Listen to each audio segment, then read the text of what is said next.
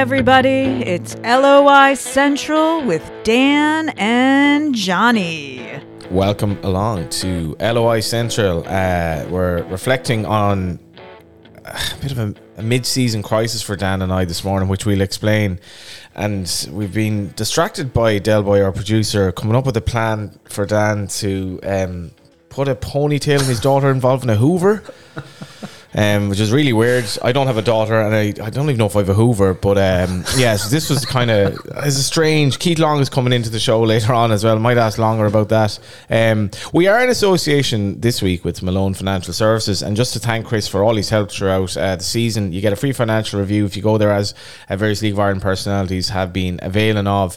Um, and obviously, the show couldn't um, survive without our sponsors, who also are Future Ticketing, um, who've been with us since the start of last season season. Uh, the Porterhouse Brewery, we have a couple of beer, four beers to give away uh, this week, and uh, we'll have a, a big batch uh, going out across uh, the, uh, the, the the An Post service over the next few days as well to uh, the recent winners.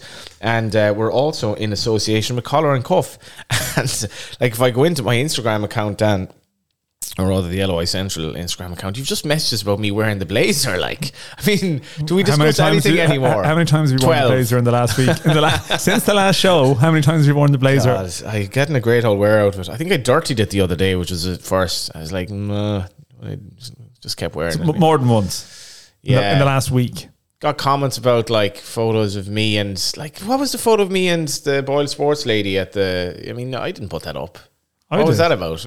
It was just like comments to the effect that there was like a almost like sexual tension between us or something. That, well, that was not me. Yeah, that was just your own interpretation of it, Johnny. Talk to um, me about the Hoover. I'm not talking about the Hoover. I mean, I was. I mean, I've heard about managers giving the hairdryer treatment. I'm not sure what the Hoover treatment would represent. Uh, no, I mean, me and Del were having an off-air discussion about. Um, You're on child minding duty, sole child. I used to think it's some bizarre theory about using a Hoover to do your child's hair. I mean, I find that possibly weird. Probably um, not a Dyson. Might I just, too strong. I just feel like if if uh, yeah, this show is sponsored by. Dyson. I'm not sure how proficient I am with a Hoover. I just feel there's a lot of things that could go wrong with that. Like, do you know what I mean? You just do you do any housework? You forget. I, I, I mean, not really. I, I, I do, but I mean, I do it slowly and often badly. and yeah. not very often. Yeah, I think um, sort of like a be like more of a cup run than a league campaign. you know, I might, might have a you know might have an upset in me by doing a bit of stuff around the house on an unexpected day, but in terms of backing it up the following week, very inconsistent. Bit a bit of a you know. Um, five minutes of madness Ireland Armenia style would be me doing five minutes. Of like yeah, you've kind of decided we're not really going to talk about that. I so just I think today. people need a break yeah. from it because um, twenty ones on the other hand with all the League of Ireland underage players involved, it's tough tough to take for them to be fair. Yeah. Um, Oh, that was gutting. I mean, it was really weird. Were you at the Aviva last night? I, I was. I was. Like, that, kind of watching on my phone to an yeah, extent. Yeah, I, I mean, I was working, but I, I still. I mean, it's it's funny. Like there was such a that game to me was over after 50 minutes and it coincided with the penalty shootout. And mm. I was writing about this today.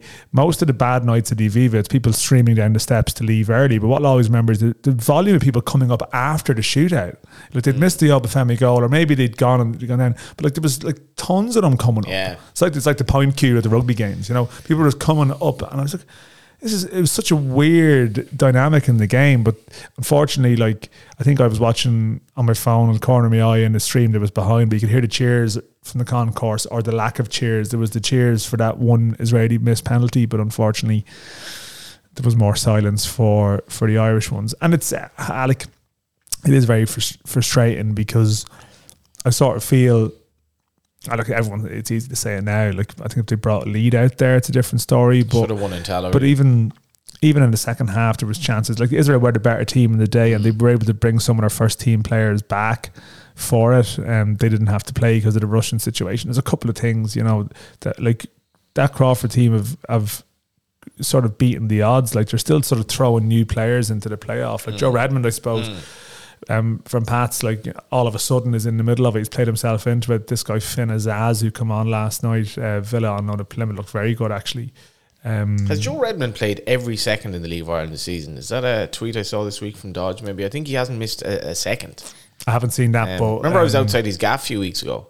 I mean, that was a well. i think he does. I think that's what I've heard. He's, he's installed home security he's here again. the back of it. Um, we've you know, had Jim crazy? Crawford on. We've had Rennie on. We've had like so. We've a bit of a connection to this under 21s team who've done amazingly well, and I feel very sorry for them. Yeah, like you would have been, there would have been players from the league probably in the mix um, to be involved. I suppose the cycle of the campaign, like think of like Whelan and Kerrigan, both of whom have done Mm. ACL injuries. I sort of wish Liam all the best with that. I'm not sure if he referenced that um, since he was on. Like so, Rich, the, uh, Rich, sorry, young Kieran Harkin as well. Like, um, relapse. You know, it's Yeah. just, it's um ah like it's it's tough because there would have been involvement I'd say from league players in an under twenty one tournament next summer, which would have been a Mm. pretty pretty cool experience, and that's. Uh, not something they're they're going to get to enjoy, but yeah, I, I've noticed we've started the show and not really spoken too much about the league, but it's it's a sort of a um, it's a weird little time of the year. I mean, there's meant to be no games during the international break. It- it- It's just Shamrock Rovers playing games, basically. I mean, Bohs, we, we've Keelan coming in, so we'll probably talk a lot about. They did go and win up in Finn Harps. Um, but you have the two Shamrock Rovers games. I know you were at the Shells match. I was in Scotland, actually on a flight delay before flying to Scotland, watching as much of the match as I could, but there wasn't a huge amount to see. Yeah, um, mentioned as well Ireland's 19s beating Hungary and uh, young Tommy Lonergan, who wasn't playing for UCD on Monday night, um, scoring, who's had an unbelievable run for UCD, who um, obviously lost to Rovers, but instead of a 1 0 win at home against a kind of a patched up UCD team with had to change goalies at halftime. I don't know, like the, the Shells game was strange because when you, I was at the Dogs on Saturday night, and sorry, the previous Saturday night, You're wearing the blazer? talking to I was actually was, was, it wearing, was it wearing the blazer either night actually I was wearing the blazer thanks to collar and cuff um, it's a lovely blazer um, the Alfie the Alfie Moon shirt by the way that I was wearing um, if you weren't at the live gig there was a I think there was a representative of the St. Mochta's club who towards the end of the night had had a few gargles on him he's like Eh, Who knows? He may not have had a few gargles. he certainly did I was talking to him afterwards and uh, So was I. He certainly he, had. wa- he was like Alfie Moon over there, and I was kind of my, my brain was frazzled at this stage. I couldn't for a few a few moments remember who Alfie Moon was. But when I was buying the, when I was getting the shirt initially in collar and cuff, I put it on. I was like, "Ah, Decky, I don't think that shirt is for me now. But then when I put the blazer on, it all came together. But like my missus just calls it Alfie Moon ever since. Like put on the Alfie Moon shirts and nothing else. I've said too much. But uh, what we talking about again? Get the Hoover out. the, get the- um, so at the dogs, I was talking to um, a couple of the layers uh, who'd be Rovers fans, and they had been to Ghent, and then. Last night at the Dogs, the following Saturday, again, I got talking to a lot of League of Ireland fans coming up to me who go to the Dogs. And this, again, a Rovers fan, he was in Ghent. He was like, oh, such an unbelievable. Like, I know we lost, and unbelievable experience. Great, like, atmosphere, great town. And then I was saying to them the previous, are you going to Derry? Nah, nah, I can't go to the Brandywell. So you were watching the game to Brandywell. It looked like there were hardly any Rovers fans there because they've so many big games at the moment. And the Shells game just felt a bit like that. Like the, the Rovers end was full, but there was no atmosphere there. Like the, I thought it was really, really flat. And the Rovers performance, Dan, like I, I don't know. I've never seen Jack Byrne pass the ball as badly, and it was for me. It was strange because I'm a massive fan of Jack. Obviously, we've we've uh, had like live shows with him on the radio and all that but his his passing and the pitch wasn't great. Graham Burke was taken off after having had a, had a spat with uh, Joey O'Brien on the sideline. Farrugia was binned at half time, and uh, it gave Derry City a chance. And I, I was thinking on Monday night, I wouldn't be amazed if UCD got something here. They didn't, but the title race is not over yet. Uh, Rovers for me, I've questions against them at the moment. That that Shell's performance, consider like oh by the sorry also it was probably the worst game I've seen in five years in the League of Ireland. The first the first thing of note happened when Dan Cleary hit the bar from a shot. That was after about seventy five minutes. It was terrible, so mm. bad. But it was almost like you're looking at Rovers. It's almost like they've had too much of a good thing at the moment. Then they got knocked out of the cup. They got hammered in Ghent, and they were very poor against Shell. So. I don't know. Interesting times. I don't know if there's something going on there, but they I've never seen them play as badly as that, including Jack. Yeah, I mean, I don't, And they may they will win the league probably. yeah, like they just they just have enough in the bank to win the league. I mean, ah, like I don't know. It's just I mean I feel like I'm just repeating myself all the time. Maybe they're wrecked. I just think it's hard. Like it's like they've never been in the group stage before. Mm. Like and like even if they were well beaten in in Ghent, like they like they are demanding games. Those European ties, they put a lot into them. Um, you know, the Djurgården one week before they would have, and that's after like playing eight Thursdays in a row or say eight midweeks in a row. Um, and even when they have like a depth of squad, they've still probably like there's some players were playing all of the games and some who haven't been around at all. You'd like to say, I don't know, Lee Grace, Gary O'Neill. I'd love to see the minutes they've done. Andy Lyons probably hasn't missed much, although he would have been on international obviously the Didn't last play against- last week. yeah. Yeah. Um, and then in other positions they're rotating, but I think Pico coming back right now, which must be he must be very nearly there. I think it's massive for them. I just the lift that he'll give them, fresh legs, and his presence as well. I, I don't know what it is. I mean, like maybe as well, like the general sense of a feeling like we're the, the group stage thing is is massive. It's huge, but it's almost like they've got there and it's there's it, it hasn't maybe grabbed people in the way that it might mm. normally because there's so much football on at the moment. Yeah, like yeah. it's such a congested campaign. Like I'm going to Molde next week.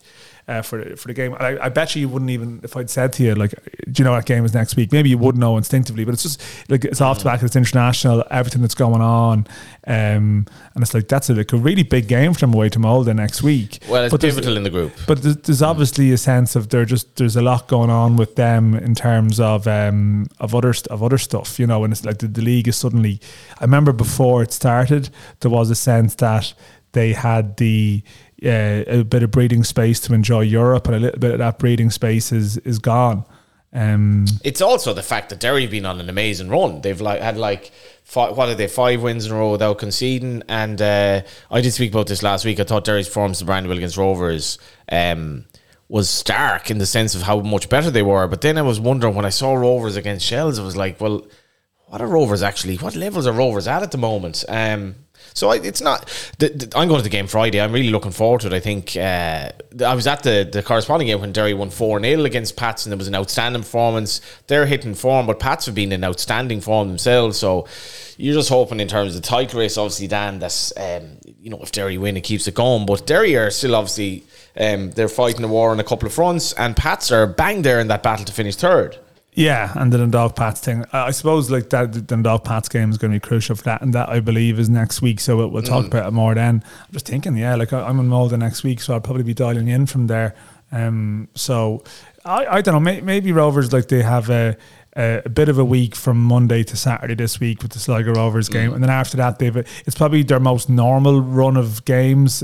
Maybe between now and the end of the season, so you'd like to see that reflected. But we, we'll, we'll, we'll talk Molde Rovers next week.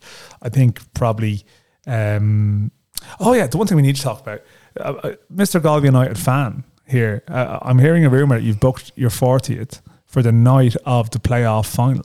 Have you lost? So, have you lost confidence I- in Galway so much? I, I, it's there's a roughly give or take twenty five percent chance we get to the playoff final because we have to win two. So what are you going to do if to get through? I'll have to just change it and bail on them because I don't think it's a big idea that they need it booked out every. It's it's, it's actually on my birthday, so it's Are you like going to cancel? I'm gonna- What, what do you mean? I, I'm I'm extremely flaky. are you going to cancel the four? I mean, I know you're extremely flaky. Yeah, you know that yourself. Welcome So I show, could six just seasons. um, move it to the following night or something. Um, Longer's birthday, Keith Long is going to join us shortly. Is only three days after mine, as it turns out. He's fifty next year. I'm forty in two months, and uh, I'd like him to tell me: Is it okay to be in your forties? Is this how's it gone for you so far? Um, Grand. it's been okay. Yeah, I Jeez, mean, you were in unbelievable form in Astro last week. So have to say, I was spitting on the ground as you put one ball in after the one ball in after the other, left and right foot. if you just play against aging 39 year olds, that's uh, that's obviously good for your confidence. Um, There was one other thing I meant to say to you before we uh, wrapped up. Well, we Uh, need- what we need Cork to- City aren't in action this week is- in as well, which is key in the first division race.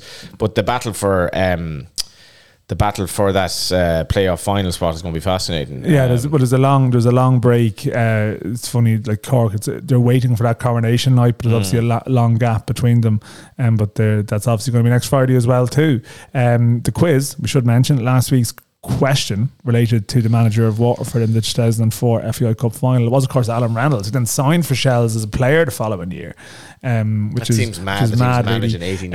Uh, who's our competition winner this week, Johnny? Our competition winner this week is uh, Owen Tubbert. Um, Ah. So I think he, I have a feeling. Owen may be- have won it. Um, I think he might be a Waterford fan as well, if I'm not Beautiful. mistaken. But there Um, you go. Owen would have to. four uh, lovely uh, cans of beer from the Porterhouse Brewery, and uh, they actually opened up the tapped bar the night after we did the live show. So we'll have to call in there soon, Dan, um, and get tapped.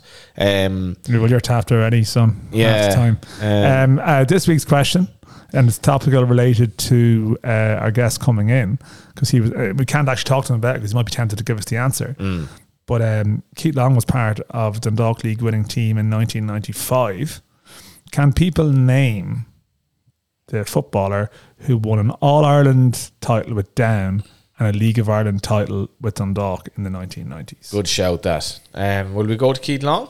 I think we will. Uh, Keith Long is in the studio now. I have to say, Keith, there was a, moment or two in the game last night, and God knows, uh, plenty of time to think about anything that wasn't on the pitch last night because it was like an absolute snooze fest. I thought. I was thinking, what's it like for Keith Long to now go to a game like this if he's at the game and just think, I'm detached from this now. I don't have to think as a coach. Like I'm having a little bit of time off. Yeah, well, one of the benefits of um, being unemployed at the moment was uh, the the ability to go and watch uh, a game of football in the evening. So it was, uh, yeah, it was it was good to be there uh, last night. Um, it's been a while since I've been at some of the senior international games. I went to the under 21s game on Friday against Israel and Tallaght also. So different, yeah. You're looking and without any pressure, but you, you also feel the emotions and I suppose the pressure that, that the managers are, are under. I, I don't remember your time at Bray that well, but I do remember your time in Athlone. It feels like you haven't been out of the game I had a break for like the guts of a decade at this stage. It's probably longer than that, Mm. Johnny. Yeah. So I, I um, finished up playing with Bray. um, the less we say about my playing career, I think the better. Weren't a bad I, player. that- that- I mean, that's it. But I, I remember watching Keith Long as part of it, 1995 Dundalk league team. winning Dundalk first side. first Yeah. league goal was in Terryland of all places. Ah, I mean, I mean, uh, well done on with shoehorning a Galway reference in there early, Johnny. Very Yeah. impressive. Um, but you, like that must be a bit mad, like you, because life is what happens when you don't have a break. In a way, like it's like you- now you have finally some time to say, actually, what's going on in my life, you know? Well, my daughter was born. Um, I retired from playing at Bray. Um, my my eldest daughter was born, and um, I, I decided that you know hang up the boots. I was sick of being put on my arse by the likes of Wes Hoolahan and players like that. Um, you know, I was coming to the end, uh, knocked around uh, a number of clubs, Pats, Dundalk, and obviously finished up my time having returned from Australia at, at Bray Wanderers. So met my wife. We had we had our, our, our first daughter, and I thought that was time to step away from the game. But six months uh, six months after my daughter was born, I get a call from Matt Britton. Um, who I would have played with at uh, you know at St Joseph's Boys as schoolboy players. We would have would have played um, together at Dundalk, and then we played uh, at Bray Wanderers. So Matt gave me a call to come down to Dalkey United. So um, to get involved with the team, to play, to coach, uh, you know, and I quite enjoyed that. And um, you know, again, it gives you an entry level. Um, it gives you a taste of coaching. So I'd done a number of badges over in the UK when I was a player there. Um, you know, decades ago, I'd done a Is that Stoke? Is it? that, that's at Stoke, yeah, yeah. I've done um, uh, my entry level badges um, in the UK. Done them again when I came back to Ireland. Played at the um, the football course in Leixlip with Maurice Price, Jimmy McDermott. So would have done some of the early coaching badges there as well. But um, put them to the side, concentrating on playing football. Got the call from Matt. Went down to Dalkey, player coach down in Dalkey. Enjoyed it. Uh, got a call from Eddie Gormley to go back to Bray um, in a, and as assistant manager with Bray, and I suppose got a taste for it, got a flavour for it there, and um, you know done my coaching badges uh, uh, through the FAI. Uh, Noel O'Reilly was brilliant to me uh, on some of the early courses. Niall Harrison, people like that, great people, um, uh, and really enjoyed it. Enjoyed the the coaching side of the game. I felt I was trying to make up for lost time because I disappointed myself in my football career Why so?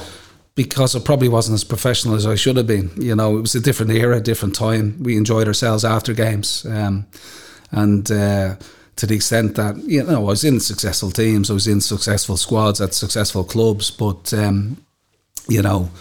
Um, I think I didn't uh, really maximise my, my potential as a footballer, be that in the UK or you know the career that I had in League of Ireland. So I went after the coaching, um, you know, to try and make up for, like I said, maybe the disappointment in myself in terms of how I would have, um, how my career football wise went. And uh, I really enjoyed it. Enjoyed working with players, working with young players, young people, um, and and trying to improve them, trying to add value to. Uh, I suppose what we were trying to do and to try and help them in their careers in a small way if possible. Yeah, like 'cause, like management is so all consuming. Like it's, I, I can't imagine there's a day of your life in the last eight years or almost eight years where you weren't thinking about something, or or taking Yeah. a call or sending a message or seeing something and that reminds you about something else or whatever. How have you been the last few weeks? Like, do you know yourself in the sense of suddenly not having that? You came on the show of- anyway, so that was a sign you changed. Yeah. not, not, not, not having that like sense of purpose. You know what I'm, you know what I'm couldn't saying? listen to you any longer, Johnny. we had to get TC on. you, you know, so uh, I, sup- I suppose the the first couple of days there's plenty of calls, plenty of messages, plenty of messages of support, and then you know the phone goes quiet, and that's it's quite difficult to. Um, because I'm checking, you know, you're involved in so many WhatsApp groups. You've got the team group, you've got the staff group, you've got a performance group, um, you've got a kick group, you've got a board group. You know, you've got all sort, uh, all, all sorts of WhatsApp groups, and and suddenly the phone uh, stops, and yeah, it's been it's been different. Yeah, I've got I've had to uh, recharge. I've d- just been doing normal things, spending time with the family, uh, Yeah. being there at dinner time, uh, uh, around the table. Um, my girls, I have three girls, and they're they're a little bit confused as to why daddy's here at this moment of time. Well, the older girls understand. The ten year old is wondering.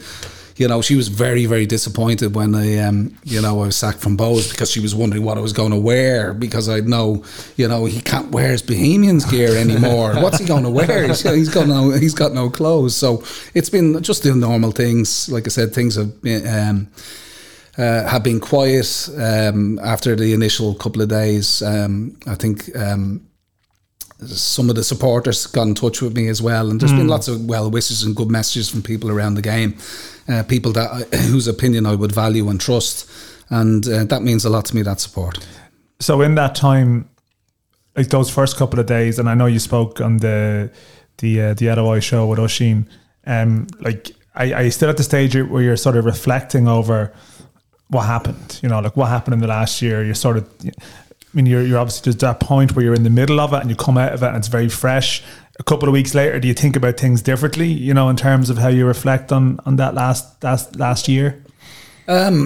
Well, of course, that's part of um, you, you know the process, really, isn't it? You know, to reflect, to to look and analyze where you went wrong, some of the failings, uh, also some of the the learnings. You know, so. Um, uh, this year was was was really challenging um, on many different levels, um, on and off the pitch. We we it, it would seem uh, that it was a rebuild too far. Um, like you said, I'm seven years, eleven months at, at Bohemians. Um, you know, it was it, it was um, an absolute privilege to to to manage the club for so long. Um, and and like I said, it was probably a rebuild too far for us this year. We lost a lot of key players, and uh, and again, the narrative is is Bohs continue to lose pl- their best players. They bring their young players to a point, and they, they lose them. Whether they go to they want to further their careers in the UK or uh, they move sideways here in Ireland. Um, you know, uh, but but essentially, it, it became you know results uh, weren't weren't good this year. We gotta gotta hold up our hands. Um, I would I would argue about last year when people you know some of the, the narrative and the talk around uh, some of our supporters was that we've underperformed for a year. The reality is uh, we've outperformed our budget for, for six of the seven or seven or the eight years that I, I was at the club, and um, you know we've disappointed this year. Results weren't weren't great. Um, performances equally so. Um, were very um, very sporadic, up and down. Uh, we didn't hit a consistently high level of performance every week, which we, we had done in previous years, and that that was disappointing. But it's a results business, and the the the reality is the manager loses his job when when things don't go well. Yeah, because I mean, it's it's funny we mentioned that you were at the Ireland game last night, and I don't want to go back into discussing the Ireland game again, but Uh, you, you look at a team that's given up a lead, and I suppose I think earlier on at some point this season on, on the show, or there was this thing going around that like at the sixty minute mark in games, like Bohs would be almost top of the table if you stopped it then, and there was a lot of concessions and people would talk last night about Ireland, they would say it was that leadership that was lost, or composure, or someone to, you know, the game management would be the phrase people would use. Like, is that something that was was lacking this year? That there was positions of control that were ceded easily, you know, and that Yeah. obviously must be a particular frustration when you look back on it. Well, Finn we were Harris ahead. games comes to mind, and that like We were ahead in so many games, and you know we either drew those games or, or we lost those games and lost them late. You know, so um, at the start of the year, we, we there was a leadership void in our group because we lost our captain. We lost uh, Keith Buckley. Um, we lost Rob Cornwall, our vice captain. Um, and it was felt, certainly I felt, that I wanted a leader to emerge from the group uh, this year. Um, there, there are academic studies uh, in relation to the role of the captaincy, why you would pick a captaincy, what attributes does a captain need to have, and we were we were hoping that uh, a leader would emerge. I think I, I named uh, Tariq Wilson. It wasn't a rotating rotating captaincy or a floating captaincy or any of that type of stuff. I named Tariq initially as our captain because um, in pre-season and obviously we'd worked with Tariq the, the year before. Um, we felt he had you know, the leadership skills, you know, potentially to, to captain the club. Um, hindsight would tell you something slightly different. That's not a slight on Tariq. Uh, mm, the, mm. the armband was probably a little bit um, weighed a little bit heavily on him, mm. and and we rotated it um, to a point where you know uh, uh, Jordan Flores captained the team, Kieran Kelly captained the team, Connor Levingston captained the team. So uh, we didn't nail down um, a captain at the start of the year. Uh, and like I said, it was because we wanted a leader to emerge. And you know, in my opinion, at this moment in time, um, you know, Jordan Flores is probably the outstanding uh, leader in that dressing room, and um, we did. Ca- uh, Flores did captain the team at times. He he obviously had injury recently, um, and and uh, I suppose that's we came to that point where yes, this this is the guy that we can uh, rely upon. This is a leader of men in our dressing room. Um, Keith Buckley, like I said, had done that previously. Derek Pender was my captain for, for six years prior to that. So, and they were real leaders. They were men mm. uh, that commanded the respect of the dressing room, that ran the dressing room for you as manager, and um, and assisted with me and all the and all the things that go on in, in, in a dynamic, changing environment. Mm. How so? The Buckley loss was like you don't you don't see that necessarily. Sometimes you see him on the pitch, but how big a loss was Keith Buckley? Well, it's it's he, he was a along with Derek Pender, like mm. they were spiritual leaders leaders mm. at the mm. club. Um, they almost epitomised what it was yeah, about. Like, fantastic. Yeah. They got it. They mm. understood what it meant to play for the club, and and uh, I think uh, I've said this before. I'm on record as saying that the Bohemian supporters want to see themselves when they come in to the ground. They want to see themselves uh, on on the pitch, you know. And uh, you know, Buck, Buckley Keith, um, you know, represented the, the, the the terraces really well by his performances on on the pitch. That industry, that honesty, uh, playing for the jersey, what it meant to play for the club. He understood the club, and and don't underestimate. Keith Buckley's a good footballer, yeah, yeah. really good footballer. You only have to look at his performances in Europe in. Europe last year when when I felt he was absolutely outstanding. So, and prior to that, obviously it was Derek Pender. So, these are footballers that are from the street, right? Mm. So, uh, uh, Bucko is from is from Townsend Street. Derek is from uh, is from is from inner city Dublin, and um, you know they haven't had life easy. They haven't had things handed to them. Uh, they've had to overcome lots of obstacles, lots of challenges in their lives, and um, you know that's why leadership is natural to them, you know, mm. because they've had to go out and forage, they have had to go out and work and graft, they've had to go out and and um, uh, and and be providers in some cases for their mm. families and stuff like that. And that's you, you, you know in this modern day, um, you know these are guys from the streets that understand what it meant to play for Bohemian Football Club, and that's what I saw in them, and that's why I felt they represented a club uh, you know, in a leadership uh, capacity, such as captain. And when, when when your own mother passed away this year, was that something like how how do you deal with something like that? Uh, um, I would have had a friend who lost his father who was quite elderly, but I, have seen the impact it's had on him. It's I've I've been taken aback by how long it's taken to recover from it, despite the fact his father was like in his mid eighties or so. And did you have to just go straight back into it then when your mother passed away, or do you have time to even grieve something like that as a football manager? Um, well, I suppose life goes on, uh, Johnny. So you have to you have to get on with the the day to day. So, um, uh, my mother meant an awful lot to me. She she raised me from uh, the time I was twelve. Uh, my father passed away in 1986, so that's a, a long, long time ago. Um, and my father gave me a love of football. Mm. He brought he brought me to football games. He brought me to Ireland games. He brought me to uh, games in the borough, inverted commas, out where we are in Dunleary. Um, so lot, lots of big games, lots of big clubs, Tech, uh, Dunleary Celtic, you, you know, Workman's Club Dunleary. You know, it was a hive of, of football back in, in, in the early 80s. So I would have gone to a lot of games, would have went to games in Dalymount watching Ireland play. I was at the famous Ireland-Italy game. Was, I was given the love of football from...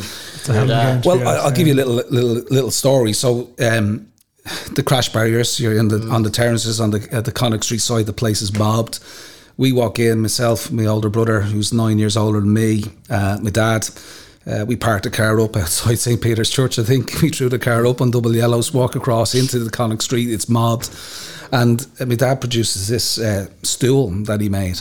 You know, so so I could see the game, so I could have a vantage point. I stood in the stool, um, my dad on my left hand side, um, brother on the right hand side. So they they protected me while I was standing up. I, I don't know what age I was, nine, ten at that time, whatever it might have been. But um, you know, that's that's that's something that nobody can ever take away from me. That memory, you know, with my brother, with my dad. How does going that affect you when your dad dies that young? Like when you're well, listen, it's a long, long time ago. I suppose you- asked me about my mum. Um, my dad was sick, um, and uh, you know it was uh, he, he he passed away at home and um, peacefully at home around his family. So um, he was obviously fifty three years of age, young man.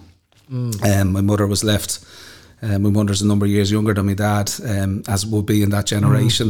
Um, so she was a she was a young widow. Um, she had four kids to raise. My brother was was married and got, uh, had left home, and my older sister was doing well in her career. Um, and it was just my, my my other older sister and myself in the in the house, and she raised us both. So um, that was difficult, uh, tough. You know, it wasn't a lot of money around in those days, so.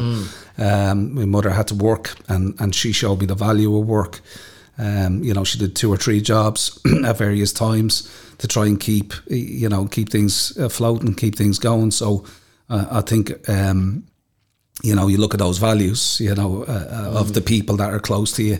Um, and, uh, you know, my mother is my hero. Absolutely. I idolise. Um, yeah, you know, my mum, she done everything for, for us as a family. Um, she was an inspiration to me, you know, by her by her actions, what she did on a day to day basis, um, her selflessness, how she put, you know, me at the top of everything, and um, I'll, I'll forever be grateful for that. So, you know, it, it was difficult this she year. away? Was it February? In so? February, yeah, yeah. So I guess you get text messages of condolences and people come to the funeral, but then you have to get on with it on the Monday or whatever. Yeah. Okay. Back to your point. So I've gone on a bit, bit of a tangent there. So um, yeah, it, it's it's tough.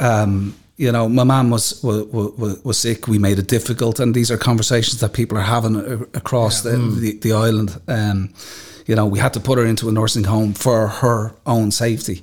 It was a really difficult uh, decision to make as a family. Um, we we had her at home for three, for four or five years, and it became unsustainable for us as a as That's a family. tough. It really, really, really tough. But she, but she was sick. As she went into the nursing home within four months, um, uh, she had passed because I think, you know, maybe maybe Her, her spirit was gone. Yeah, I've seen that. Yeah. so, but you're, you know, the club were brilliant to me at the time. The team, you, you know, were fantastic. Trevor, Derek, Chris, all, all my backroom staff were, were absolutely fantastic. You know, the club, you know, being the club that they are, were, were very supportive of me. Uh, the messages that we got were were brilliant. But I suppose you, you want to get going again. You want to get back to work. You want to try and have that distraction. But the reality is, it's with you daily. You know um, that you're still dealing with, with with the loss of a loved one that has really shaped your life. Um, yeah, so it, so it has been challenging, but you, you know it's been a difficult year on many different levels. When you look at what's happened to Bohs this year, you know, with with with, with, with Derek Monaghan uh, passing away recently, you know, Derek Pender's mum passed away, um, or his ma, you know, let's uh, you, you know, passed away last week. So it's been it's been really tough um, for for a lot of people, uh, uh, Bohemians this year, you know, and you know we've disappointed a little bit on the pitch, which hasn't well more than a bit, I- I'd imagine, but you know, which hasn't helped the you know the the atmosphere around the place. like I sort of, I mean, it feels almost insensitive to go from that to sort of back to like you know very specific football related question. Um, but, but I suppose like in the aftermath of you departing, like recruitment was this word that was was been mentioned a couple of times. I'm just curious. You mentioned like Keith Buckley Derek Pender, And I think back to like you were such a long time at Bohs. Like I mean, it exceeds all the managerial averages around you know the world. So there was almost like a different phases of your time at Bohs from the the start where you're just sort of scraping around what you can. And say like four or five years ago, you had that sort of part time team, but it, it seemed like there was just that great bond. Like everything was everyone you signed fitted into it. Is recruitment different when the club evolves to the stage where you're suddenly you're signing full time players? You're able to go and maybe bring in players from places that you couldn't get them from before. Like, is recruitment a different animal then compared to maybe what it was four or five years ago, where maybe you're finding people around the league who you know they're going to slot straight into your environment that you've created there? People around the league, plus young players coming back from the UK. Sorry, yes, of course, you, yeah. You know, using the, the network of contacts that I, I would have, and you, you know, being involved in schoolboy football. Um, at St Joseph's, the Joey's connection was big. Yeah, for, yeah. It, it was. It was very helpful when it came to identifying young young talent and players because you'd have a fair indication of who the players were, be that you know coming back from the UK or coming through at some of the schoolboy clubs. Um, yeah, to answer your question, um, it, it, it, becomes increasingly difficult when you're going outside of, what, you know the league looking looking for players, and and obviously then. You, you know, the the more successful we've been, more money that we generate, the more expectation there is on supporters. So, uh, for, you know, for, for, for continued success, success to, to challenge for for, for silverware. Um, yeah, it, it, and you're working and you're operating in a diminished market. There's only so many players. Uh, you know that are going to bring you to maybe the you know the next level call it call it that so um, it, it became increasingly difficult and and you don't want to one of our USPs uh, uh, was the uh, the dressing room you know mm. was the camaraderie in the dressing room, the spirit, the to get to, togetherness, um, and I think we we had that for, for so many years. Um, you don't want to water that down. You don't want to sort of um, take that, uh, you know, what what was unique or not necessarily unique to Bohemians, but what was special about us at that time was mm. was the dressing room, and it was it's very very difficult to try and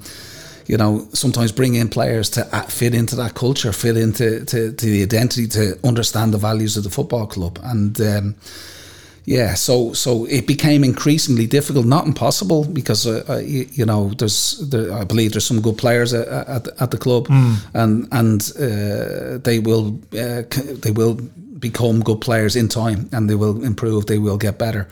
Um, you know, but year on year, the, the, the, the, the most stable clubs are the are, are the most successful clubs. Um, we unfortunately had a, a, turnover of staff too often, too many. Um, and like I said earlier, it, it, probably became a rebuild too far. It would seem um, at this at this moment in time, but well, on that, I'm just curious. Yeah, to, just, can I say, I'm just curious to follow up on that point. Like, and it's something I've I've heard said since you've left. You know that you know he, he, that you were almost doing too much on that side of things. That like the football department of the club, in terms of a full time and staff sense, was was you. You know what I mean? In the sense of now, that's not unusual around the league, right? But you might look at Shamrock Rovers, where I'd say Stephen McPhail would probably do some of the stuff on contracts and certain discussions with players. Um, but you could pick at other clubs where maybe that that's not the case. But like, were you trying to do too much there to some degree? Like the you, you were probably doing all the recruitment, a lot of the scouting, the due diligence on players, everything. Where you don't, there's not necessarily like within the board, say another football staff member as such that could do some of that, if you know what I mean. Well, I think the structures at the football club are slightly better now. Um, uh, most certainly since uh, you know when I arrived at the club, there was myself and Lynn O'Neill. Hmm. Um, mm. oh, yeah. you, you, know, Lynn is a fantastic server. Bohemians been there God knows how many years now. Um, you, you, know, uh, the club have a COO, Daniel Lambert, now that, that looks after a lot of the day to day. We've got you, you know uh, administration in the in the staff, so the structures are slightly better. So very good, but that's a lot of that yeah. is commercial. The, I mean, the club is thriving. You, you can see that, but in terms of the pure football yeah. decisions and side of the operation. You're, you're, probably going into the debate around sporting directors, director of football. Is mm. there a role for them in Irish football? And I think you, you know at a club like Bohs, you could argue yes, it, it was it was some. Um, it was a position that maybe uh, uh, you know over the next six, 12 months, year, eighteen months, whatever it might be, um, they might look at uh, um, um, bringing somebody into that role. So to answer your question, I would have been involved in every layer of football club for so long that therefore the football side of the business was was was entrusted upon me, the board of directors that I had to report to from time to time. Uh, but essentially, you were you were given carte blanche. You know, they trusted your football opinion. Uh, they trusted you to to bring players into the club. Um, you know, time and time and time and time again that we we sort of reinvented um, you know and and recruitment is the most in my opinion is the most important thing in any mm. in any in any football club mm. um, recruitment of staff recruitment of players um, you, you, you know but I, I suppose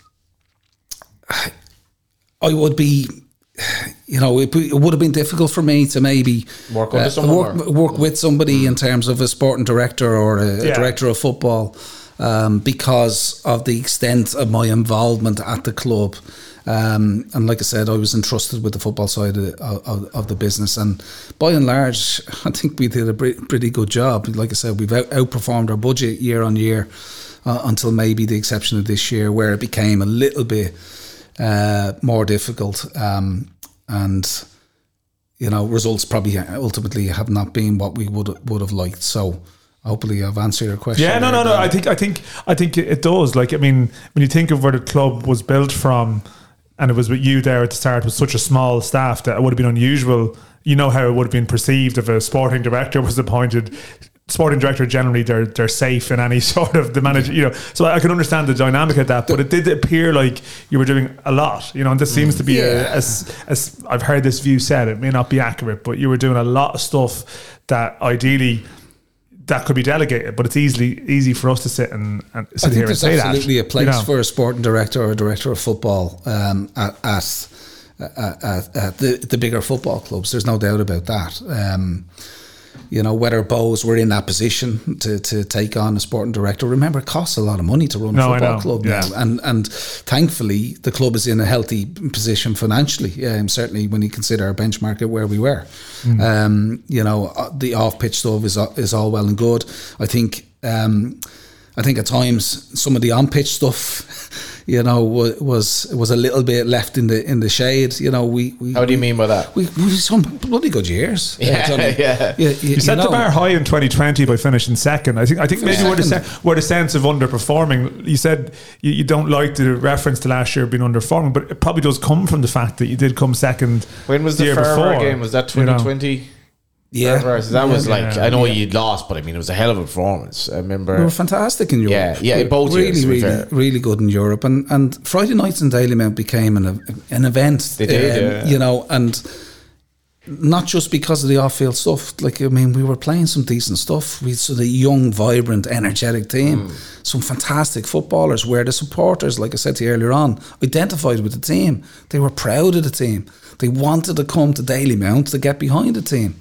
Um, and that's changed slightly, but it, was it was fantastic. We finished second, and we finished third, with the youngest team in the country, um, and a lot of academy graduates, a lot of players that were, you know, disillusioned with the game coming back from the UK, and and, and we give them an opportunity mm. to come in and try and kickstart their careers again, energize their careers again, get them going again, and and and thankfully we were able to do that for a long period of time, and. Uh, you know, players. Uh, you know, like I said, came back from the UK, came through the academy. A lot of young players that have gone on, and hopefully we've uh, helped them in a small way uh, to to hopefully go on to have long longevity in their careers and, and, and fruitful careers. Because people will talk about, I mean, the, the, departures last winter. You said it's a rebuild too far, is what you've said. Like you lost some some big players like I'm even thinking back to other seasons, you would have had to come out and face media, the likes of us, and, and sort of talk about you know the, the year ahead. Is there any point that you were particularly frustrated sort of behind the scenes that oh, we've lost this player we've lost that player? Like i'm even thinking you, you the likes of dylan watts who i think is your neighbor isn't he or something at home and he comes home he's gone. And that comes that must become draining at a point where like you've got something you think this is a team this is a good team but you're probably coming to the end of the season knowing i'm going to lose some of these. And like that's difficult probably to Yeah. pick yourself up again. When you people talk about building football clubs, you probably do licenses, and people talk about you building a team, but. It must have been hard to put a positive slant on that yourself sometimes when you when you face those departures regularly. Yeah, I, I suppose the toughest one was probably last year. It was a little bit demoralising to lose the amount of players that we did. You know, Andy going to Rovers, um, losing your captain, vice captain, losing Anto Breslin. You know, um, Andy Lyons. They were they were probably avoidable. Um, you know, if I'm being brutally honest with you, or be it that, you know. You can understand why people uh, want to, to to to to play European football, to play you, you know at other clubs, to try a new uh, environment, a new challenge. You can understand that some of the players that we lost. Um, Remember Georgie Kelly as Yeah, before, well, he was- Geor- when he was- before you signed him, Georgie Kelly was pretty much written off, like by a lot of people, possibly including a lot of Bohs fans. Like let's be honest, and he didn't score in his first three or four games. They're like, what's longer doing here? Yeah. and obviously then it took off. well, Georgie and Rossi losing those those that amount of goals out of your team. I think it was thirty five goals. I think they brought to the team last year in, in domestic and European competition. So it's very very difficult to replace those guys. So um, you, you, you know, uh, yeah. Listen, it, it can be demoralising um, to lose your best players, having worked with them. Uh, Dylan Watts was a little exception. He came back on loan, on loan. No, I- I from, understand from, from. Leicester. Yeah. Dylan wanted to be in a full time environment. We're paying 44 week wages, sometimes at that time, maybe 40, 40 week wages. We weren't, and, and people talk about full time, uh, part time, and that debate, morning time training, the evening time training. The, the ability to pay 52 weeks is full time training. You know, the time of the day that you train is sort of irrelevant. Yeah. Um, Darragh Leahy, there was other players there you other- lost on, on that. They were fantastic for us. It was- you know, uh, Daniel Kelly, you know, came in from Yes, Bray. they're the ones I'm thinking of. Like You, it's you know, of they go on yeah. and improve We'll all other, day. other other clubs, and we're we're we're left to try and um, you know get get new players in, to get new blood in, to to sort of recruit well, smart, and get get the you know the young players in that you, know recruitment is. Is the most important thing in football, in my opinion, to get that right. But it's very difficult as well. There is a balance, you know. It can very easily go the other way.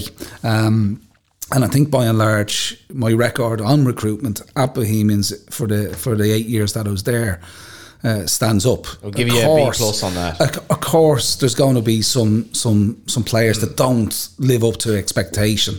Um, you, you know, but by and large, I think we, We'll- we got we'll a lot, of, lot of things right. Kurt Cobain, I know you're into your music. Um, Kurt Cobain, his line has always stuck with me. Like, I love becoming famous, hated being famous, right? And I've often thought as a League of Ireland fan, I'll if the League of Ireland eventually ever becomes big, I'll kind of resent it because I supported it when it wasn't big.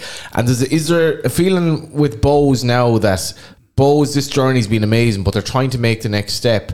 And this is a long way of asking you. Bohs are two points off the top half, right? You were in the cup when you left this season has been I wouldn't say it's been a disaster. It seems it's been a little bit below par. Now you're dealing with Dundalk, Derry City, St. Pat's, big budgets ahead of you, and Rovers, obviously.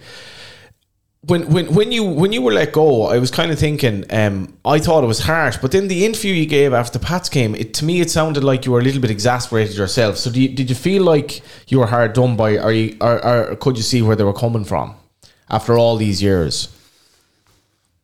Well, that's a good question, Johnny. Um, You, well you done. sound surprised, like bloody You know, hell longer. well, like. well, well done. Finally Nir- got you on the show. as well, so thrown into it. So Bit of Kurt Cobain, yeah. Um, was I surprised? No. Was it fair?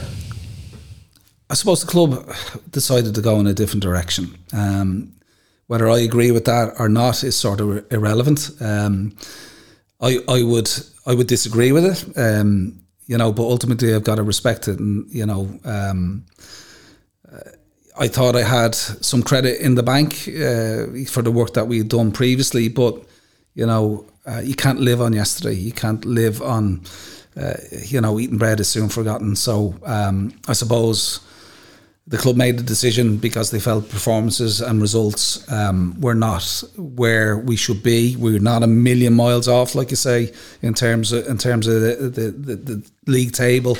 You talk about budgets, and you know, uh, budgets are exaggerated or.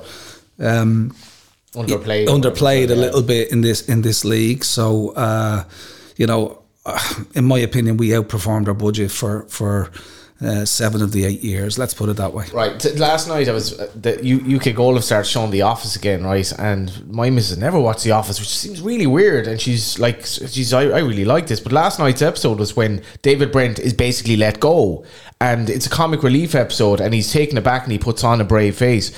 What's it like when you have that feeling? God, if I, I'm going to get a text or a call here, this could be the end. That must be horrible. Like after the Pats game, for example, you're thinking, "Oh shit, this could be it." Yeah, did you know? That's that's Yeah. what I'm curious because the Ro- Rovers game was on the Friday, and I think Mm. the timeline would have surprised people in some cases. I don't know. When you went home on Monday night or first thing Tuesday morning, were you expecting expecting something? No, no, I wasn't expecting. Uh, I got the call at half nine um, the following morning after the Pats defeat, which you know our first half performance was was terrible against uh, St Pat's. Um, shambolic, and I have to take responsibility for that. We changed our formation, um, and it didn't work. Um, you know, and obviously results up to that point had been, you know, very very mixed to say the least. So. Um, I've got to. I don't want to. I've got to be careful what I what I say here. What what You I think good and what I- relationships what with I, people. What I I, say. that. Uh, but Bohs' supporters run club, um, and and the board operate as, as volunteers, um, and and the board are made up of, of supporters. So, um, what what I would say is that sixth game into the season this year, we were in UCD Bowl and we drew one all away to UCD. Now I understand and expect that. Um, you know, Bohemians are expected to to win uh, against UCD, um, but I felt the tone had changed. Um, the sort of a, you know, the the the supporters are, who were quite rightly um, in, you know, they can air their frustration in whatever way they see fit. They they pay their hard earned cash to come watch the team play, and and they're entitled to air their opinion and voice their frustration. But I felt there was a there was a change. Um, you know. Uh, and maybe that was because we, we didn't get Europe the year before. We finished two points outside of Europe And penalties in the cup. and penalties in the cup. You know, we we we went through three rounds in Europe. We beat PAOK home. We gave, we had some brilliant nights in the Aviva last year, but it was fine, fine margins. And I know people again that phrase, uh, people don't particularly like that, but it was. We finished two points outside of Europe. We lost the cup final on penalties. Their goalkeeper pulls off a great save. Rory Feely, half the ball was it over the line. Um, you know, so we were very, very close to getting European football again, and maybe that would have. Um, you know, placated some of the, the, the vocal supporters in terms of, well, listen, we're still continuing to make progress. Um, you know, we great European run we, um, last year. We got to a cup final. Really, really heartbreaking for everybody involved at the club.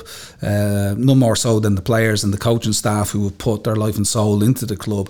To lose a cup final, to not have that little bit of validation in terms of silverware, because you know, we, we'd worked so hard to try and get the club to a point. Remember, we'd been in a couple of semi finals as well. Um, unfortunately, didn't get over the line, and then we lost the cup final. So, uh, outside of Europe last year. But I suppose there was maybe that little bit of hangover from last season, which was brought forward, carried forward into this campaign. And I think, you know, some of the supporters were on us quite early. Um, you know, like I said, six game into the season in UCD, and I felt something's changed, something's uh, you know different. I heard some of the chants around some other, other grounds, uh, which I didn't like from our supporters. Uh, I've never seen a player get better. You know, um, when they're being berated by supporters. Now again, they're entitled to their to their opinion, but um, you know the connection that we had as a team as a club the identity that we had it was always players and supporters together. We built that and and uh, like i said to you earlier on there was there was a couple of years where friday nights everybody really enjoyed coming to watch Bohemians play in Daily Big Mount star, Park, and, and it was fantastic. We we didn't quite have that connection this year, Mm. um, and and for whatever reason, is that turnover of playing staff? Is there a little bit of apathy towards my reign at the club because I was there for so long?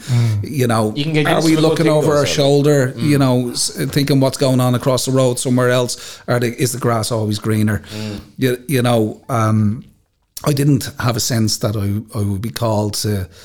Um, you know, because remember, I, I, I had a contract, a couple of years left on a contract. Yeah, you'd left a job as well previously. Your I did. previous job, you made, made a big commitment to it. I know, made a so- massive commitment to it because, you know, ultimately I was selling myself too short. Dan, um, you know, I was I was selling everybody short uh, because, uh, well, maybe not Bohemians because that's my passion, that's my vocation, working for in football um, and being involved in football. But you know, it, I, I was full time. Um, uh, sales manager in another company, you were doing eight nine hours a day. Then you're going into into Bohemians. I'm trying to dodge phone calls in the office or on the road. I'm trying to meet players or meet uh, members of the board. I'm trying to uh, you know juggle a lot of things in a part time capacity. And thankfully, the club supported me when I when I made the decision. Um, you know, like I said, I was selling myself short. I, I, you know, I was selling my employer short. You know, um, trying to squeeze too much into a, to a, a packed day, and you, you, you know the club supported me. In, um, they, I went into a, a full time role, and and thankfully and hopefully I repaid them in some way because after that. Uh, we finished third, got Europe. We finished second, got Europe, um, and and we were progressing nicely on, on the field. And you know, it would been it would have been really nice, like you know, to, to flip it back to to you know what what the squad would look like if you were able to retain those players. You know, to keep some of those Yeah. players. Yeah, yeah, We had a, we, yeah. we had a pretty decent decent side and. Um, uh, and many, many good players, good people as well, Mm. uh, that came through the club uh, at that time. And you know, you know, like I said, I don't want to. I have to be careful what I say. No, I, I Uh, appreciate that completely. I, I, I suppose I'm thinking of the the summer and a couple of times after games, there was this big anticipation that okay, John O'Sullivan's come in and Josh Kerr has come in, and when maybe around June time, I remember we would probably talking to you after certain games, and you had players sign, you couldn't play them, they weren't eligible to such and such a date. And I kind of wonder in your relationship with the club, there was a sense of okay, things aren't going maybe great early in the season. We're going to sign these players in the summer. Signed a lot of players in the window like did though like did, did you expect it to click quicker or, th- or was there almost an understanding some of these have been signed for next season these players so did you think i don't know the rest of this season is an element of a transition in your head towards next year if you know what i'm saying Yeah, um, the players were, were signed hopefully to to make the club stronger, to future proof us for for for the following season for next year. Um, there was always a case that you know. Uh, because of the window in which we brought those players in, you know, some of them were in pre-season mode. Some of them came in at the start of the window or, or and prior to the window, training with training with the team. And some come in slightly later in the window at various times in that window. So, um, I would have liked to have worked with the players a little bit longer to, to, you know, particularly the new players as a, you know, manager, bringing them to the club, enticing them to the club, having those conversations with, with, with endless conversations with players, with agents, uh, with the club, negotiating to make sure that we try and uh, get these players in, hopefully to bring and add value to the team and to, to make us better. Um, I think, uh, you know, that that is a disappointing aspect. I certainly brought them in w- with the intention of working with them and being at the club For more than two Um, weeks, yeah. you, you know, but you know, people are maybe that's over egged a little bit. Yeah. It's overemphasized a little bit. We we it was a massive, massive. I've never had a window like it. Um, you know, we've had uh, con- continuous change at the end of seasons. Where Yeah, it was highly unusual. You, It was highly unusual. replenishing a lot of squads. We 19 players come and leave, uh, come and go from the club. And remember, and this, we lost Dawson Devoy. We lost Promise. Yeah. Two year outstanding young players. Dawson, how can I replace Dawson Revo- Devoy? Um, he's absolute quality, absolute quality. You give ball to Dawson anywhere and he'll look after for you. Um, and those players in League of Ireland terms are few and far between. Um, we brought in, Jor- I mentioned Jordan Flores, uh, uh, you know, has been, been a captain um, and potential leader of, of the club, and I believe that. Uh, great guy, massive, massive, massive ability. We brought him in at the start of the year because we felt we would lose Dawson one way or the other. You know, there was links um, in January for Dawson. You know, it was only a matter of time before he left. We brought Jordan in to, to effectively replace Dawson Devoy.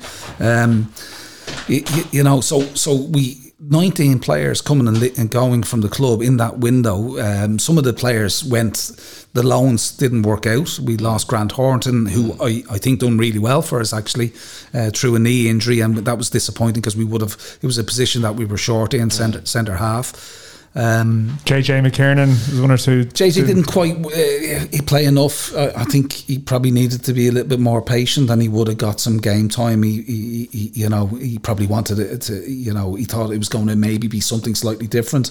Um, and I think the expectation of academy players on League of Ireland needs to be, um, you know, they- it has to be.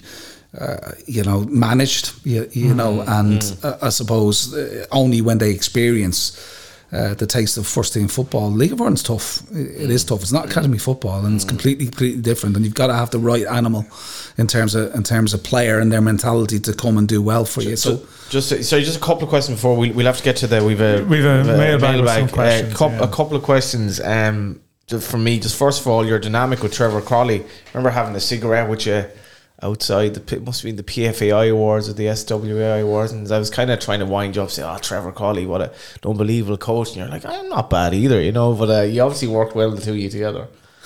Johnny, you've got some memory. I was, uh, I was like, it's the first time I met you. I, was like, don't. I don't know whether Yeah. that's uh, an accurate reflection of what happened. You You- were, I'm you were paraphrasing, yeah. You were outside having a smoke. I was outside having some fresh air. You are actually sorry, yeah. yeah. Um, so uh, and you, you were having water actually. you were trying to wind me up about about TC. Uh, I don't know if I were, but I think you were like, ah, "Come here, I'm not bad either." like, you, know, I- you I- work I- well together. I, Anyway. I don't remember. I don't remember that. So um, uh, Trevor is is a brilliant, brilliant coach. Absolutely, you know, in my opinion, the top coach in this country, um, and a brilliant, brilliant guy.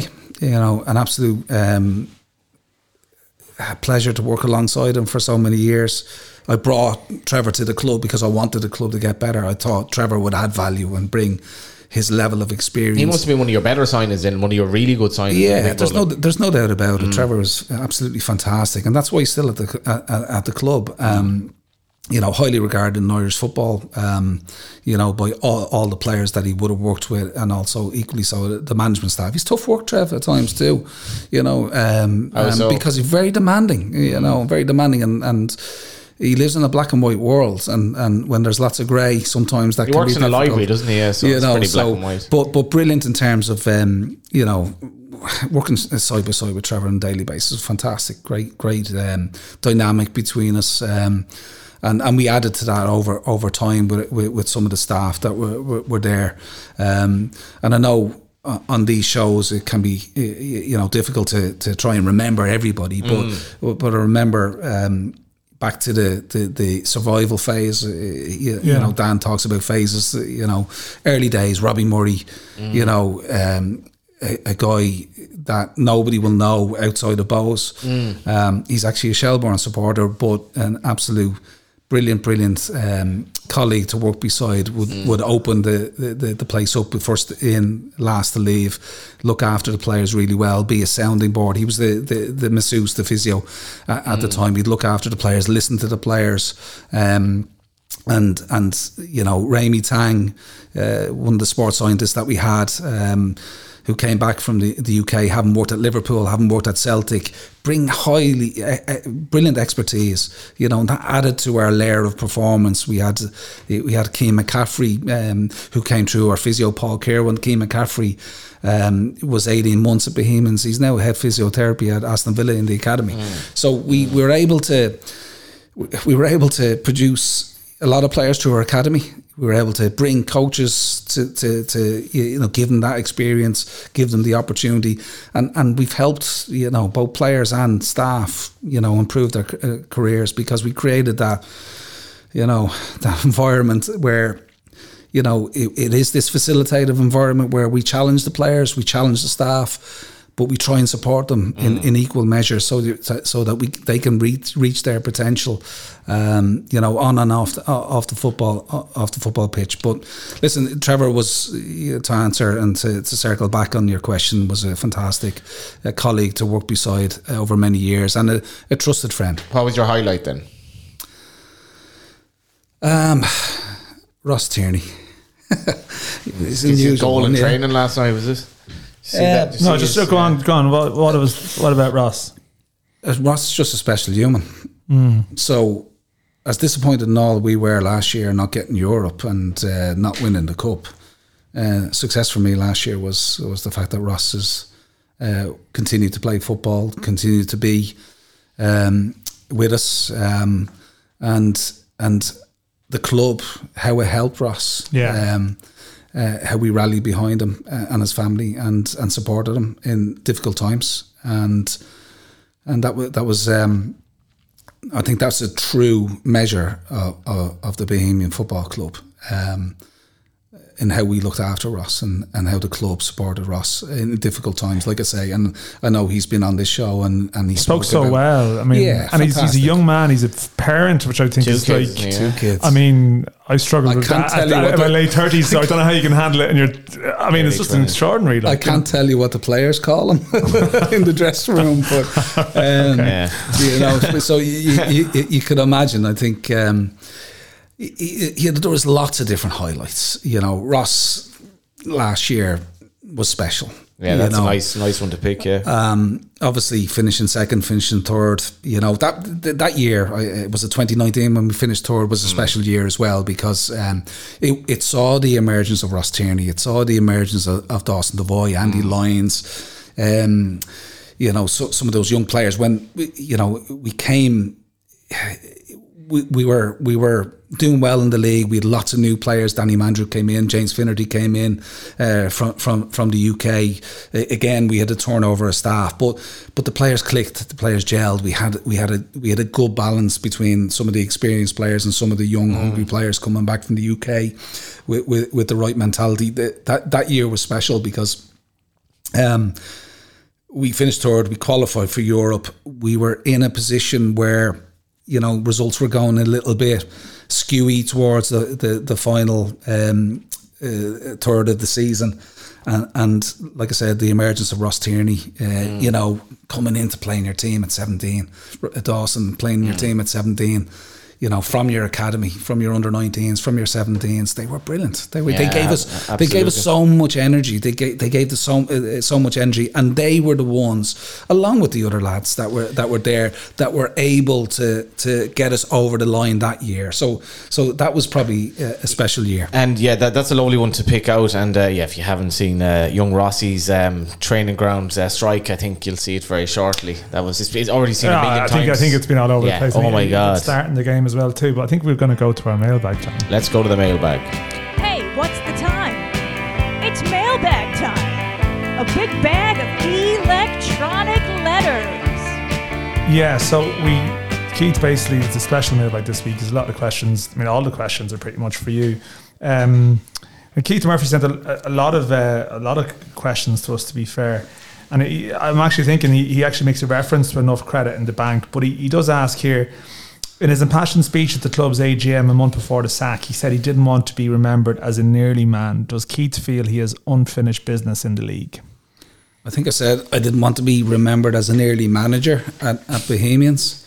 Um, probably amounts to the same thing, doesn't it? So, um, uh, do I have unfinished business? Of course, we all want to be successful. We all want silverware. That's why we're in the game. Um, but sometimes, you know, success is relative, isn't it? You know what I mean? Where we came from, where we, the, the journey that we were on, you, you know, yeah, we've disappointed uh, over the last little while. Um, have I got an unfinished business in the league? I don't think I'm done.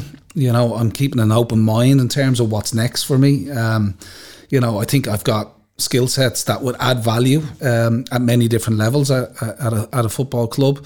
Uh, I think it's an exciting time to be involved in Irish football, uh, the domestic game. I don't like that word domestic, domestic, but the professional game in this country. You know, you know the supporters that are coming through, the attendances that are coming through.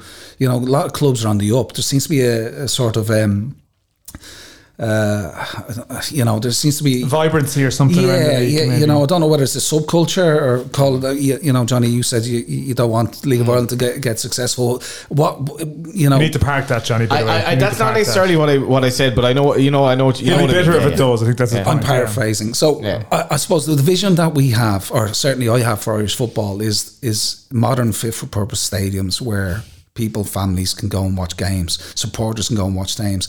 They're sold out every week. You know, they're they're watching a vibrant product on the pitch with, you know, uh, high quality football played by good, honest players, quality players. Um, you, you, you know, and it's sustainable. It's a sustain, sustainable professional football league where, you know, they young players don't have to jump across the pond. Yes, they can't go now because of Brexit. They have to wait a little bit longer. All that type of debate has been has been uh, spoke spoke about you know at, at length. But we would like to keep our best young players in this country playing in a league that could offer them maybe a career. Uh, that they haven't had up to this point. It sounds to me like you're, you t- taking many different roles. Are you sort of saying you can see yourself back in football, but not necessarily as a manager? I, I don't want to rule myself out of a uh, out of a position as manager, uh, you, you know, because I'm not done on the sidelines necessarily Yeah, yet. but you're open minded to stuff that isn't. You're not just a 100%. manager only. Why wouldn't as you be? such. Why wouldn't Yeah. you be? Because there's only so many managers' jobs in this country anyway. You know, This is and. No, I and, understand and, that. and the way clubs are looking at it now, and maybe with the support from the from the government and the FAI and all that type of stuff. Um, maybe structures at football clubs will be looked at where maybe yes, sporting directors, director of football has become more commonplace. Uh, I've dealt with all the different stakeholders over many many years uh, at a football club as manager you, you know and some of the some of the, the conversations that I've had some of the dealings that I've had um, I've no doubt will stand to me over over time I, we've, I just will. I, I don't want to ignore people who message us. A couple of them referred to topics that we've covered already. There was a question about the captaincy and Tyreke Wilson. So whoever asked that question, Keith's already dealt with it. Um, I will say as well, Lewis, Bryan, Joe Heffernan, quite a few messages along these lines. Like Lewis, can you just please thank Keith for everything he did for us? He finished up too soon. So I want to reflect. There's some some nice goodwill in, from these messages too, which isn't always the case when we talk God, for not at questions. all, is it? no. Uh, Eric Dunnigan, does he feel the cup final would have went differently had he not had a touchline ban? And this is no reflection on Trevor Croly or anything, but you're the manager, you're not on the sidelines. It must have been a, oh, I can just imagine the the frustration watching a game like that. Didn't from- um, Stephen Kenny references in our live show? Stephen Kenny did actually. yeah, and I, Kenny, I actually forgotten about that, and then I was thinking, Kenny, yeah, you know, and he's Yeah. an FAI employee, but he did say he felt the ban was particularly harsh. That's must be jarring, you know. I feel like we're going over all ground here in some ways. does, it does jar Yeah. yeah. there's no doubt about it it would have you, you, know I got myself involved in a situation that I shouldn't have you, you know a couple of weeks previous so um, so I'm accountable for my actions. So, and that was the the um, the punishment uh, to miss the cup final was was on a personal level disappointing. Um, it would have been the highlight of my career at Bohemians ha- had we gone on to to lift silverware. You know, would it have changed the outcome of the game? I'm not so sure. Um, you know, maybe it was made somewhat easier because the fact that we had three games prior to, in Europe in the Aviva, you know. Um, but it was it was certainly a surreal experience to watch the game um, from a corporate box. I tried to hide out of the way of the cameras, but you're seeing your your face pop up on the big screen, and it, that was a little bit sort of. It was very sur- surreal. I'm, I'm trying to be anonymous here in the crowd, uh, you, you know, to try and watch the game and to try and get information to the sideline. But you know, Trevor's an experienced coach, Derek, and you know, an experienced uh, football fine person. margins as well. Yeah, Yeah, yeah. fine margins. What else we got there? Owen Casey, did he feel let down by the way the Andy Lyons move was handled? I'm not sure what he's specifically referring to. to. I know, I don't know, he was training at you for a while and then he, he he went to Rovers. So I, I, I don't know, is there any ill feeling hanging over from that move in, in your head? On a personal level with Andy, no, no, No. absolutely not. Andy made it very clear that he wanted to play in the UK. Um, you, you know, I suppose we'd done this little dance uh, before. Myself, Andy, um, is representatives of the club uh, on a number of occasions where you know he left it uh, uh, late in the day to try and you know uh, to commit to, to, to the club. Um, we probably felt that it was probably something similar, y- you know, uh, this year. You know, where we would eventually land upon agreement and get Andy to sign. y- y- you know, because um, like I said, he made it clear that his intention was to, to go and play in the U, in the UK. So um, You're thinking that's his next step from Bohs. yeah, yeah, yeah. So, um, but at the same time, it's understandable for Andy to to move to Shamrock Rovers, and, and that may not be nice for some of our supporters to hear. But the, the reality is this: they were in Europe. They're offering full time football. They're offering more money than than we could could offer.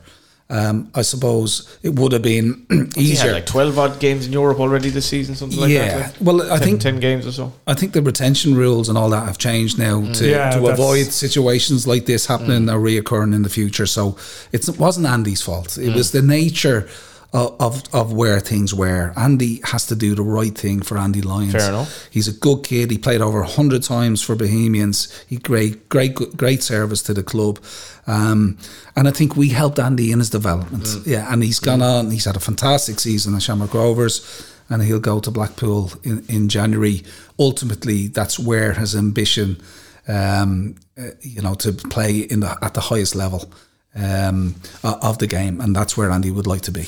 We've a couple more. Against the clock. So um, just one last Bohs one is like, what was your favourite night in Dalymount? In Dalymount specifically. Doesn't need to be a pitch. It Could have been in the middle bar after as well. Damien Dempsey or something I like that. didn't go too often to the Yeah. bars, A Johnny. few Believe photos, it, believe believe it or not. Well, Never yeah, smoked cou- as well. cou- But Bohemian, photographs. Bohemian Villain does ask ask him about walking around the Odeon topless smoking a cigar. Yeah.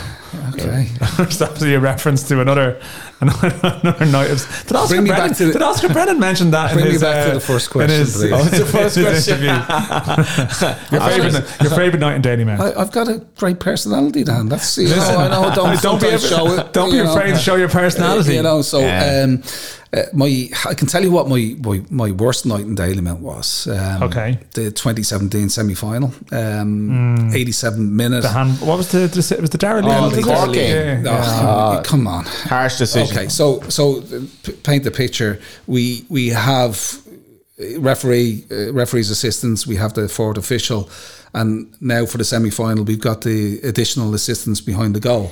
So um, 87 minute, we've controlled the game. Uh, we're winning one 0 um, We were in brilliant vein of form. We were, you, you know, the team were flying. Cork Uh, were wobbling as well. Like, Cork were, yeah. were, were, weren't um, well. It, it was it, just at the won the end of the, won the game. era between Yeah. Dundalk and, and Yeah. Cork when they dominated those two clubs, particularly Dundalk.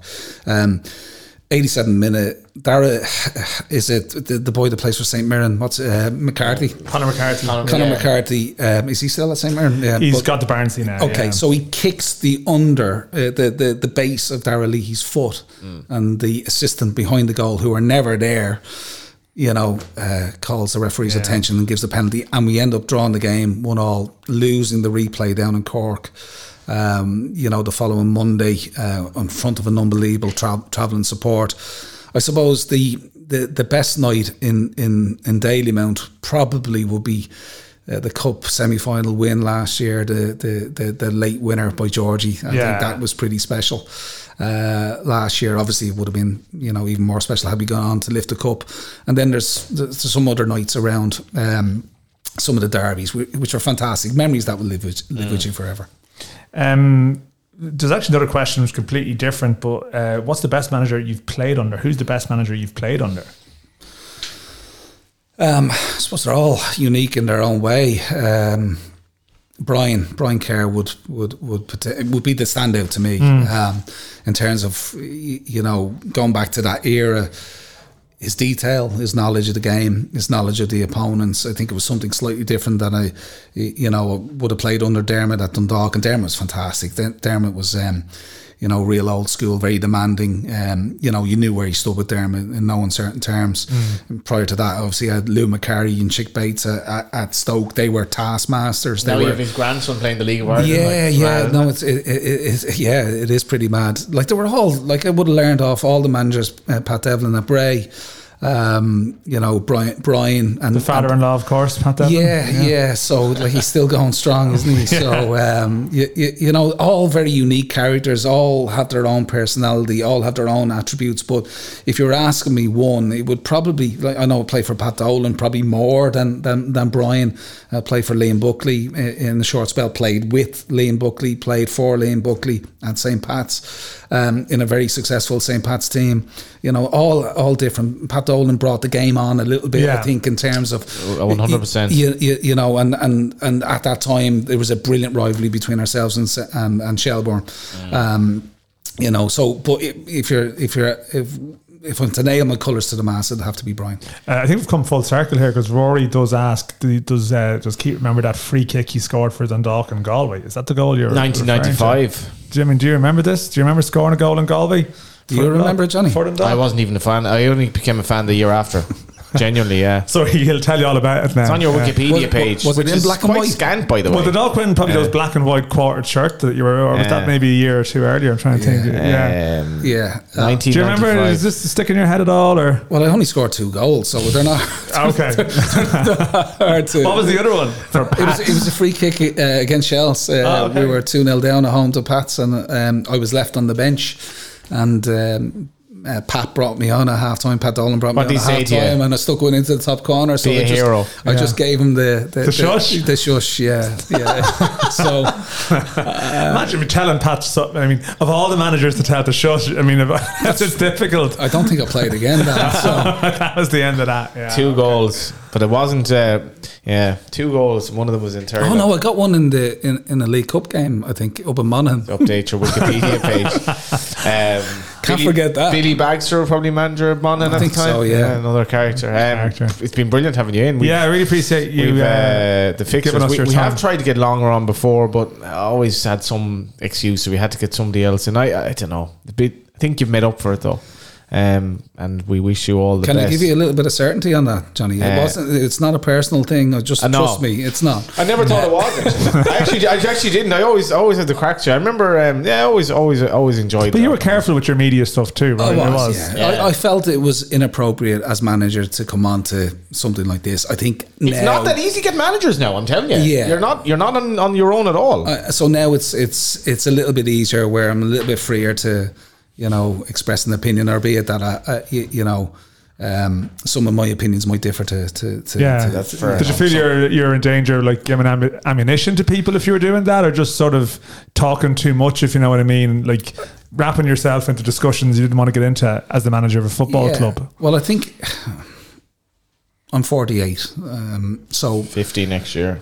I'm 48. Jesus. um, and wh- why? So I, I, I think in this era, in this age, we, we you know, um, a lot of people talk about what they do, um, and I'd like to see your actions speak for you rather than coming on and trying to spout this and spout that and tell people what I've done and look at me and all that type of stuff or whatever. Maybe that's not maybe a bad. No, I- I appreciate- I appreciate what you're saying, So I'd yeah. rather I'd rather let your body of work and let your work speak for you as opposed to, and particularly when you're in a position, you, you, you know, in the league where, you know, it's dynamic, it's changing results, you know, personalities, all that type of stuff. So I just feel this was probably more appropriate, you know, now that I'm out of work.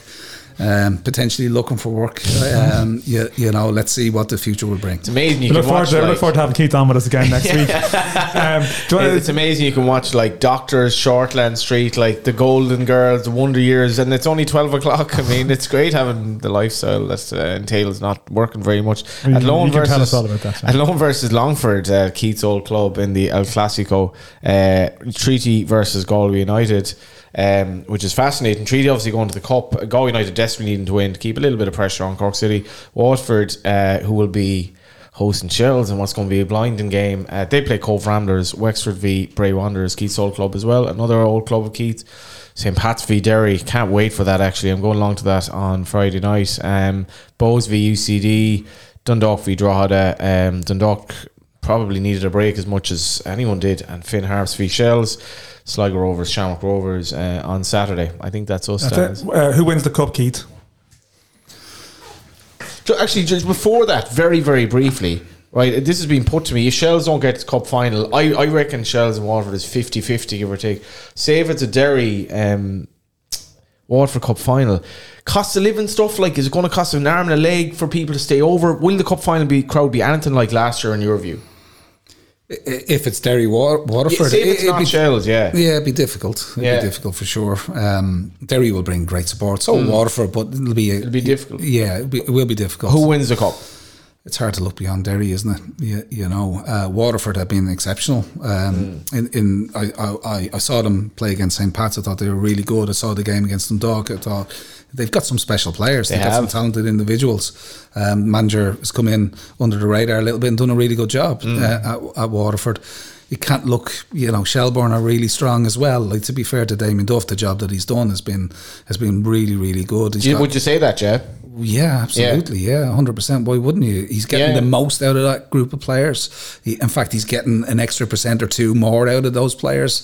Um, um, you know, they're well organised. They're aggressive. They actually remind me The of some of, some of the early teams that we ha- had in Bohs, which is. Um, uh, uh, you, you know, uh, He's great for the league, isn't he? Like, I mean, just the, the stuff he comes out with, his presence on the side. I sometimes find myself just watching him at games. You know, you weren't bad either, obviously. no, well, listen, it's Damien Duff, to be fair. Like, Yeah, it's Duffer. He's played over 100 times for, for Ireland, and um, you know he was probably the outstanding player of his generation, and uh, and he's an intriguing intriguing character. He's earned his stripes, in my opinion. Uh, Damien, um, he owes the game nothing in this country, um, and you know the job that he's doing at Shelbourne. uh, You, know from from the outside looking in, him and Joey O'Brien, you know uh, they're bringing that professionalism um, uh, to the game. He's created this sort of um, mentality, siege mentality. The team um, have done exceptionally well. Uh, disappointed, obviously, with um, the Bohs' performance in the quarter final, which which uh, wasn't acceptable. Um, but you, you know, I think Damien is is is is great addition to this league, um, and whether he goes on to uh, other uh, ventures outside of Ireland to test himself maybe at a different level. Um, you know, that's again, I, I'm not here to to, to speculate or talk Oh, about Damien Duff. I'm sure, sure your, your father-in-law played a part in Damien Duff's life as well too, didn't he? So Devil At and some point, Duff, yeah. yeah, were, were, were, were a thing when they were younger, yeah. When Yeah. Duff was Th- younger, that's yeah. that's a good a good uh, way to finish it up because jo- Joey O'Brien you mentioned the, the the game was so boring. Rover Rovers and Shells. Graham Burke was booked basically in front of the Shells dugout. Joey O'Brien had a go at him. Berkey turns around like not not, not able to believe. it. He goes, "Oh yeah, fuck off! You would have done the same thing yourself." And it was you could hear it because it was just like that. That sometimes it was like the old COVID games. You could actually hear everything. There's just no. You can hear too much nearly Sometimes you can, games. but uh, I think they probably had a laugh afterwards. Keith, it's been brilliant having you on.